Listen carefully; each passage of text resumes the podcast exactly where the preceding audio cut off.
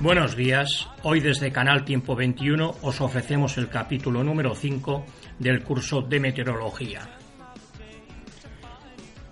Capítulo número 5. Las tormentas. Apartado 5.1.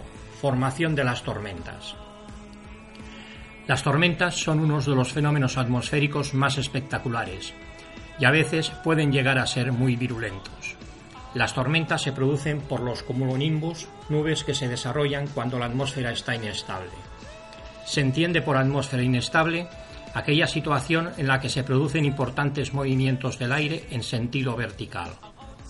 Esto pasa cuando el aire es más frío de lo habitual en la parte más alta de la troposfera, lo que suele ocurrir cuando pasa un frente frío o bien en situaciones de bajas presiones. La formación de la tormenta se desarrolla según el siguiente proceso.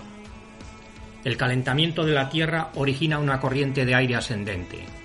Este aire se enfría progresivamente hasta condensarse con el consiguiente formación de pequeños cúmulos. A diferencia de las situaciones de buen tiempo, la corriente ascendente no se para y la nube crece rápidamente en sentido vertical. El cúmulus continúa creciendo en sentido vertical y está a punto de convertirse en una nube de tormenta. Cuando alcanza la isoterma de los 0 grados, las cargas eléctricas que se han ido generando comienzan a ordenarse dentro de la nube. La parte superior será positiva y la inferior negativa. Además, se comienzan a formar dentro de la nube grandes gotas o partículas de granizo. La fuerte corriente ascendente los mantiene en suspensión el cúmulo se ha transformado ya en un cumulonimbus, que puede llegar a tener hasta 10 kilómetros de altura. En su parte superior la temperatura puede ser muy baja, menos 20 o menos 30 grados centígrados.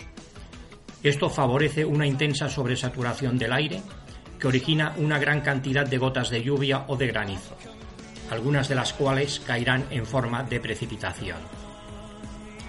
La nube de tormenta se desgasta al desaparecer la corriente ascendente que la alimentaba. La Tierra ya se ha enfriado y fuertes corrientes descendentes de viento provocan chubascos de gran intensidad que acaban por deshacer la nube. La tormenta ha acabado y algunas capas de cirrus o cirrostratus serán los únicos restos de este extraordinario fenómeno de la naturaleza.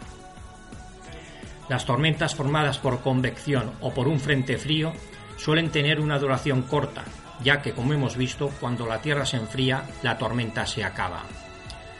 Las depresiones también pueden formar tormentas, cuya duración suele ser más larga, ya que se acostumbran a formar numerosos cumulonimbos.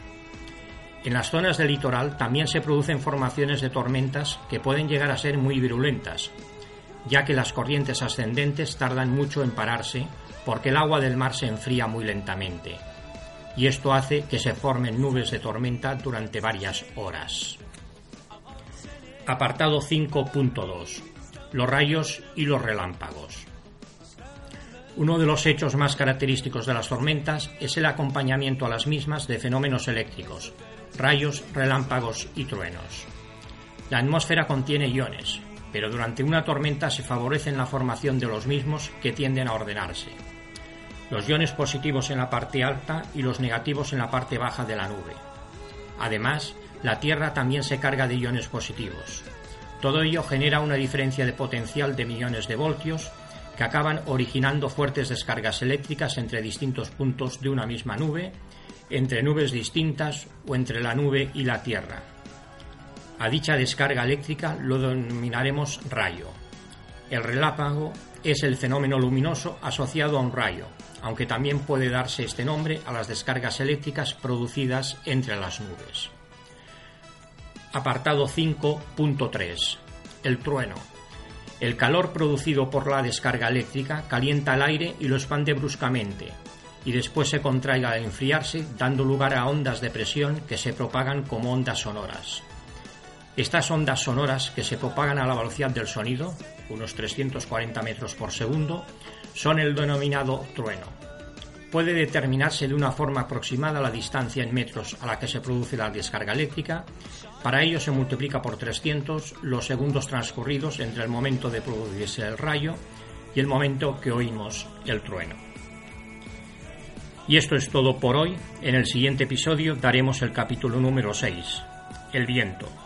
Hasta entonces, un cordial saludo desde canaltiempo21.com.